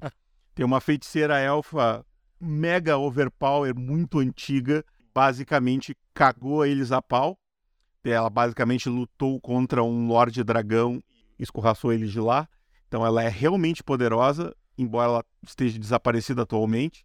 Mas isso meio que criou um impasse e a Arcânia meio que decidiu: melhor a gente não cutucar esse leão aqui, vamos continuar cutucando o outro leão de lá por enquanto. E é isso, né? Resumindo, vamos dizer assim. Então tem meio que uma. A Brian tem uma série de defesas mágicas nas suas vilas e coisas assim, criadas por essa feiticeira. E aí acontece que eles meio que não vão lá cutucar com o Brian. Então o Brian tem relações com Parban ali. Parban tem relações com Tebrim através da rota, passando pelas cordilheiras lá, pela cordilheira. E Arcânia tá meio que isolado entre os, entre os dois frontes, mas eles não estão lutando ativamente com o Brian. É, o, o, essa ideia de que eles levaram uma surra de Brian não é bem assim. É, é o que houve, Brian conta, né? Série... é, houve uma série de combates com elas, com, com, com Brian, e uh, no fim acabou um impasse. Tipo, uh, uh, enquanto a Arcana não conseguiu aumentar suas fronteiras na direção de Brian, uh, Brian, por algum motivo ou por outro e tal, também não tentou, aparentemente, aumentar suas fronteiras na direção de Arcânia. Talvez porque não seja possível Uh, talvez o, o, poder da, da Tantrina seja uh, tem, tem algum tipo de. Alcance de, limitado. É, de limitação uh, geográfica, não se sabe ao certo. Mas uh, por um motivo ou outro, o Brian nunca tentou uma contra-investida com relação a, a, a Arcânia. A Arcânia não perdeu quantidades absurdas de soldados, por exemplo. Nenhum dos seus lords dragões foi morto, foi morto, por exemplo. Então não foi assim do É, tipo. o, o, o meu uma- escorraçado, só, pra, só pra esclarecer, é mais no sentido assim: um Lorde Dragão com várias ah, falanges, né? Várias legiões, ah, foi pra Não, lá. várias legiões não, existe É, uma desculpa, legião é uma só, legião, com várias falanges. falanges da legião lá. Eles chegaram lá achando que ia ser aquele mamão com açúcar, né? E eles. É, um bando Não, de metadinho. É, um monte de metadilho aqui, uns humaninhos, ahahá, e não conseguiram avançar, né? Eles meio que trancaram na fronteira ali e não conseguiram ir pra frente, perderam alguns soldados e, e sentiram que a coisa ia apertar e recuaram, né? Um exército do tamanho de Arcânia, uma das maiores potências militares de Dracon, recuar pra Prime, eu considero uma ser escorraçado. Eu, eu digo assim que eles ficaram com orgulho bem ferido. Não, eles certamente ficaram com orgulho ferido, mas eu não. Eu, bom, enfim. Houve uma batalha, então, teve essa batalha, eles, ele- ela acabou em um impasse, ninguém conseguiu avançar. Ah, não se sabe se a Tantrina tentou avançar ou não a fronteira, mas ela também não conseguiu. É, a fronteira entre Brine e Arcânia hoje em dia não é mais uma não é uma fronteira em guerra. Isso, essa, esse, esse embate aconteceu há séculos atrás. Então existe ah, não oficialmente existe comércio, inclusive na fronteira entre os dois reinos, mas os, os dois reinos eles estão oficialmente em guerra. É, essa é uma guerra fria, basicamente. Eles não entram em guerra franca. né, não, não existem batalhas e tal. E como eu disse, existe uma certa quantidade de, de ah, comércio entre os- as duas nações e tal, mas muito é, pou- pouca coisa, não oficialmente assim e tal. Mercadores de uma região ou de outra entram ali, de um Praticamente outro contrabando. entram, negociam. É, praticamente contrabando. É, Não existe uma grande rixa entre os dois reinos também, pelo menos do, do, do, pro cidadão comum. É, Brine é só o pa- país do lado. É, Arcânia é só o país do lado. Para Arcânia, Brine é só o país do lado. E eles mantêm relação. O povo em si mantém relações relativamente boas. Ah, com os outros, é claro que o governo em si mantém essa coisa, tipo, a gente tá em guerra. Ma- beleza. Mas eu acho que na cidade Aí- da fronteira de Brine, agora que a gente eh, tava pensando nos festivais, né? Pode ter o, o Festival da Derrota de Arcânia. Todos os anos É, eles vão lá e Brine- comemoram terem escorraçado a de lá. Eu, eu não acho que isso seja um festival dos, do que eles fariam, porque isso justamente talvez é, reacendesse uma, uma rixa que eles têm com o reino que eles talvez não, quiser, Bom, pode não, não ser, queiram reativar. Mas enfim, é, é possível. Mas pensa assim, é, aquele não, prefeito daquela vilazinha ali onde aconteceu a batalha, ele pode querer capitalizar em cima do, do turismo, entendeu? Esse, é, essa guerra já aconteceu, foi há muito tempo atrás. Os dois reinos estão em guerra fria, mas eles não estão em combate franco e aberto. Não, é, não, existe, não acontecem combates nesse momento nas duas na fronteira entre Arcânia e, e, e Brine. Ah, Arcânia está presa nessa fronteira e tal, eles não fazem mais novas incursões há muito tempo com relação a, a, a, a Brine. E as maior parte, a maior parte das incursões deles é na direção de Tebrim e da cordilheira do, da- das, monta das montanhas do Céu Vermelho, que, que é uma barreira natural, mas na qual eles ainda fazem algumas investidas para tentar alcançar É, as E terras secas. recentemente, inclusive, eles apanharam de Tebrim e tiveram que recuar também. É, a, a última batalha que eles, ah, que eles, que eles travaram com Tebrim, eu acho que foi há 10 anos atrás, Isso. uma coisa assim. É, eles essa batalha eles perderam, e eles tiveram, inclusive, eles perderam é, com certa. Ah, tiveram perdas consideráveis. Mas, tipo assim, essas batalhas com Tebrim, elas vão e É, voltam, né? Eles já tomaram. Eles, eles já tomaram parte do território de Tebrim, parte do, do, do, do que hoje é o Condado do Dragão e o Condado da, da, do Vale. Eles, a, a Arcânia já tomou em tempos passados. Tebrim retomou. Então, é, essa fronteira ali dessa parte de Tebrim e, e Arcânia, ela é bem mutável, assim. Ela já foi e voltou várias vezes. Mais uma perguntinha aqui. O MG Luiz de novo, o MJ Luiz de novo, ah, pelo Discord. Qual o conceito de dragão que se busca mostrar em Dracon? Dragões egoístas e superpoderosos, vide dragões vermelhos dos old school, ou dragões eles têm um caráter mais especial, não necessariamente seguindo um arquétipo de personalidade? Cara, assim, a gente tem três tipos. A gente tem três. Na verdade, a gente tem, nesse momento, sei lá, três, seis, são sete tipos de dragão dentro de, de Dracon, oficialmente. Quer dizer, oficialmente. Não tá não é oficial porque a gente não lançou o Codex Dracon, Draconoro. Mas a gente está trabalhando com sete tipos de dragões diferentes. Cada um desses dragões tem uma personalidade diferente, então eles têm objetivos diferentes, enfim, tá. É, mas individualmente tu tem vários dragões que agem mais ou menos com, como a, a, o dragão de, de filmes clássicos como o Feiticeiro do Dragão, como o Reino de Fogo, que são tipo bestas destruidoras que avassalam regiões, matam pessoas, aniquilam vilas, comem camponeses, é, causam caos e destruição. A maior parte dos dragões desse tipo não dura muito, porque aí tu vai, né, aventureiros. E normalmente são dragões mais jovens, né, que fazem isso. É. Esses dragões tendem a não durar muito tempo porque tu geralmente vai ter um esforço militar para ir lá conter a fúria desses dragões e eles acabam mortos, em geral, tá? E tu tem, uh, por outro lado, tu tem dragões que fazem isso de maneira mais contida, tipo, eles atacam lugares isolados, uh, atacam de maneira que tu não consiga, que, que não, não sobre sobreviventes para contar a história, então quando alguém chega lá para ver o que aconteceu, tipo, putz, um dragão atacou, foi isso que aconteceu, em geral, é relativamente fácil de saber que foi um dragão, porque, enfim, né? Eles são grandes, mesmo os rastros deles são bem fáceis de identificar. Uh, esses dragões são geralmente mais antigos, mais astutos e tal. Mas tu tem, por outro lado, dragões que não estão interessados especificamente em aterrorizar. Tu tem dragões que, tipo assim, eles têm interesse de colecionar ouro, por exemplo, e eles vivem de uh, de lendas sobre o fato de que eles têm um tesouro e aí tu tem aventureiros incautos que vão até lá e eles matam esses aventureiros e pegam o tesouro desses aventureiros e aumentam a sua própria coleção. E por outro lado, tu ainda tem dragões, por exemplo, que vivem em regiões isoladas e tal, e uh, entram em contato com mortais, com humanos, com, com os habitantes daquela região ali e tal, de maneira relativamente pacífica e, e, fazem, inclusive, trocas com eles. Tipo, olha, gente, eu, eu, tenho uma vasta biblioteca de, de magia arcana. Se tu quiser comprar magias de mim, livros e tudo mais, que eu tenho na minha coleção, eu posso te vender por aí um, um ouro, joias e tal. E, e, te, existe negociação. Então, tipo, não existe um arquétipo de dragão. Em Tebrim, o arquétipo de dragão é esse dragão que aterroriza, mata, destrói, porque isso tem uma questão cultural relacionada a, a Dracon, né? a, a, a Tebrim. De novo, essa é uma característica tradicional. Então, eles veem isso como uma coisa terrível, feia. Dragões são sempre feios, malvados e mal cheirosos. Em outras regiões, vai ser diferente. Em Arcânia, por exemplo, eles são literalmente adorados. Uh, e em uh, Icehelm tem pelo menos dois dragões, sabidamente existem dois dragões lá, que entram em contato com os Aesiris com, uh, com certa frequência há alguns anos e que são procurados para aconselhamento e para prática de magia, por exemplo. Uh, e eles são relativamente amigáveis, por assim dizer, apesar de, de terem objetivos e tudo mais. Então, é, é, depende.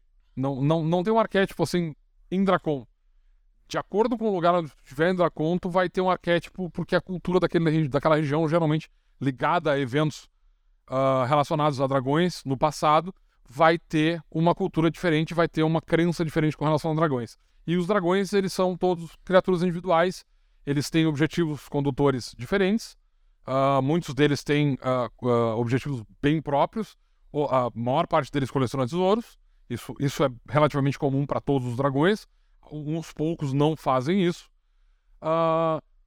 mas, em geral, a maneira como eles fazem essa questão e tal, como é que eles acumulam esse tesouro, varia muito de dragão para dragão. Alguns procuram em, em ruínas, da mesma maneira que aventureiros, por exemplo, vão a ruínas para procurar tesouros perdidos e tudo mais, tem dragões que fazem isso. Eles procuram em ruínas de civilizações antigas, tentando encontrar tesouro, outros atacam viajantes, outros é, é, aterrorizam vilas, outros negociam, enfim, tem uma variedade muito grande, não tem... Cada dragão tem uma maneira preferida de fazer isso tal. A gente vai dar vários exemplos no Codex Draconorum, mas certamente mesmo que a gente dê vários exemplos lá, a gente não vai conseguir ter uma, uma lista definitiva de todas as formas como um dragão age. Acima de tudo, eles são indivíduos. E, e, principalmente a maior parte dos dragões é formada por indivíduos extremamente inteligentes. Então não tem porquê, apesar deles serem muito poderosos, não tem porquê eles todos agirem da mesma maneira, porque, né, pessoas inteligentes geralmente têm uh, uh, modos operantes uh, bem específicos que para eles vão ser os mais benéficos. E basicamente depende do mestre definir como vai ser os dragões da sua versão de Dracon, né? Tu quer, dragões, tu quer ter mais dragões malvados que destroem tudo? Bota mais dragões assim. Tu quer ter mais dragões legais que falam com as pessoas? Bota mais desses tipos. Fica ao gosto do freguês. É, e é como o Domin disse, cada dragão é um indivíduo, ele tem seus próprios desejos, ambições, eles vão ter características comuns à sua, à, ao seu tipo de dragão, mas de um modo geral eles é, vão ter seus, é, suas é, próprias personalidades. Assim, essa coisa né? de que o mestre pode tomar a decisão de fazer o dragão como ele quiser, eu nunca entro muito nessa questão, porque, tipo assim, a gente está respondendo dentro do, do cenário oficial. Essa é a resposta oficial, tá? Mas, tipo assim, é claro que o mestre tem toda a liberdade de pegar um exemplo de dragão, assim, do tipo, cara, eu gosto como esse dragão aqui age. Os meus dragões todos vão agir como esse aqui. Então, seja qual for o, o jeito que esse dragão age. Tipo, não. Os meus dragões eu vou basear todos eles no, no Vermintrax uh, Pejoratrix, que é o dragão lá do, do, do dragão e feiticeiro. Todos eles vão ser bestas que não falam, eles só vêm até a vila, destroem tudo, e se tu não fizer sacrifício para eles, ele acaba com tudo mesmo, e eles vão ser todos muito antigos e muito poderosos e tal. Mas aí é uma decisão do mestre com relação ao cenário dele. Então, tipo, oficialmente vai ter uma variedade muito grande. Dentro de, de Dracon, o Codex Draconorum vai apresentar várias subespécies de dragões, e além de terem características tradicionais ligadas àquela subespécie específica, a gente vai ter alguns exemplos de indivíduos que uh, uh, agem de maneira um pouco uh, mais específica dentro do sua, do, da sua subespécie. É, eu, eu, eu, me referia mais ao fato de, dentro disso que vai ser apresentado do, do, oficialmente, o mestre distribuir essas coisas como ele achar melhor, né? Tá? Aqui vai, vai, ter, vai ter tantos desses dragões, né? no, mais nesse sentido do que subverter o que está tá no cenário oficial, mas é mais ou menos essa essa escolha mesmo que o que eu sei que muita gente quer, ah, eu quero saber como é que é oficialmente. Aí a gente tá a resposta oficial. Mas mesmo dentro dessa resposta oficial ainda tem aquele espaço que é para te definir. A gente sempre vai deixar um, espaço para o mestre personalizar o seu cenário, né? A sua versão do cenário. É, né? por isso que é, é, é, o que eu digo. Tipo, a gente vai dar características gerais da raça e a gente vai dar exemplos de, de uh, dragões que, às vezes, dentro daquela subespécie, tipo assim, ah, os dragões brancos, para dar um exemplo, tá? Isso não, não levem. É, eu, eu só dando, tô criando uma extrapolação aqui, tá? Todos os dragões brancos colecionam, em vez de se, uh, de se concentrar em, em colecionar joias e fazer tesouros formados por joias e ouro, eles preferem colecionar artefatos mágicos. Beleza. Aí, lá no, no final do livro, no meio das personalidades dos dragões, vai ter lá uma, um dragão específico, que é um dragão branco, e esse dragão, ele é, basicamente ele ataca viajantes e tal, ele destrói uh, uh, caravanas que passam perto da região dele, e ele faz isso porque ele junta ouro especificamente. Ele tem um outro interesse que é diferente do, do, do, do dragão branco tradicional, por exemplo. Então, tipo assim, a gente vai criar essas opções dentro do próprio livro e tal, para o mestre ter exemplos de tipo, olha, os dragões eles agem dessa maneira em geral, porém nem todo indivíduo se encaixa nisso. É tipo, ah, todo brasileiro gosta de futebol. Não. A maior parte da população vai gostar de futebol, fato. Então, quando tu for criar o PDM brasileiro, ele vai ser o cara que curte samba, que gosta de futebol e fala de futebol, de fala de, de, uh, de carro, curte beber cerveja. Mas por outro lado, tu pode ter um PDM que é um brasileiro e ele, esse cara, ele curte vinho e ele tá afim de conversar sobre literatura e ele escuta música clássica. Então, tipo, tu, uh, dragões.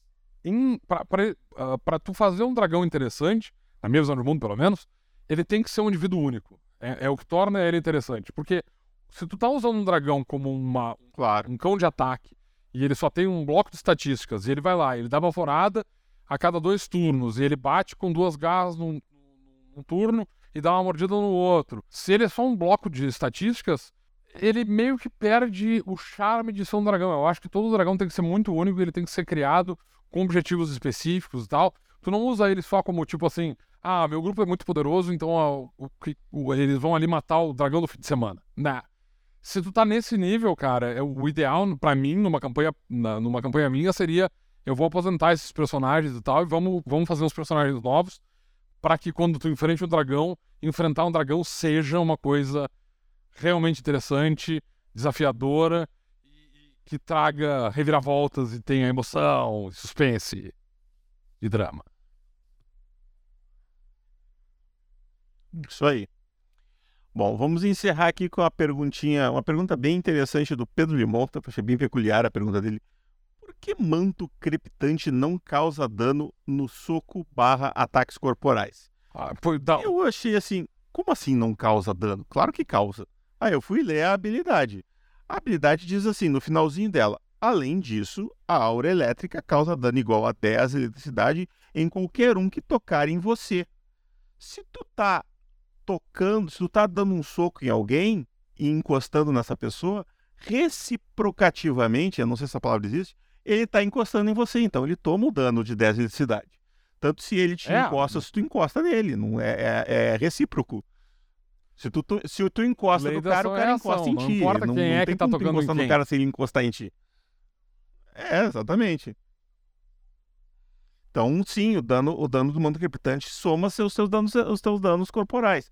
Se inclusive tu estiver usando uma espada metálica, ele também vai eu vou considerar que ele tá eu, passando eu pela acho que espada e de, causando dano no cara. Pra mim depende. É, mas em geral eu concordo.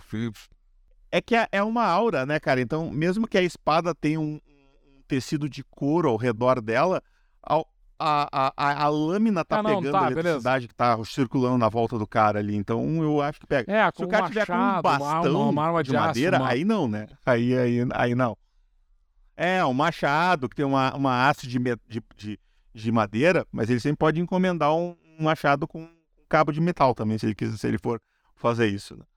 É só customizar. a, a, a, a maior parte das armas tal, espadas, adagas, é, é, armas que tem uma, uma haste de metal vão ser exceção. Haste de madeira. De madeira, isso. Ah, massas, por exemplo, que são todas feitas de metal, é isso aí, tu vai levar um choque. É, porque é condição de eletricidade. Exatamente. A física funciona normalmente em Dracon. É, pelo menos a gente tenta. A gente tenta, às vezes, às vezes dá uns, uns pequenos tilts, mas a gente vai corrigindo ao longo do, do percurso. É, mas nesse caso tá lá na habilidade. O cara tocou em ti, ele sofre dano. Não importa se ele tocou em ti porque ele tocou em ti ativamente ou porque tu to tocou nele. Tá tocando no cara? Tá tocando no cara. É isso aí. Ah, acho que podemos encerrar. Domênico, quer fazer alguma consideração final? Não, eu tô bem de boa. Então, a minha consideração final é 42. 42. E não esqueçam suas toalhas. Eu e o Domênico somos os portadores da Might Blade, mas nós carregamos ela para vocês. Lembre-se, aventureiro, a Might Blade está esperando por você.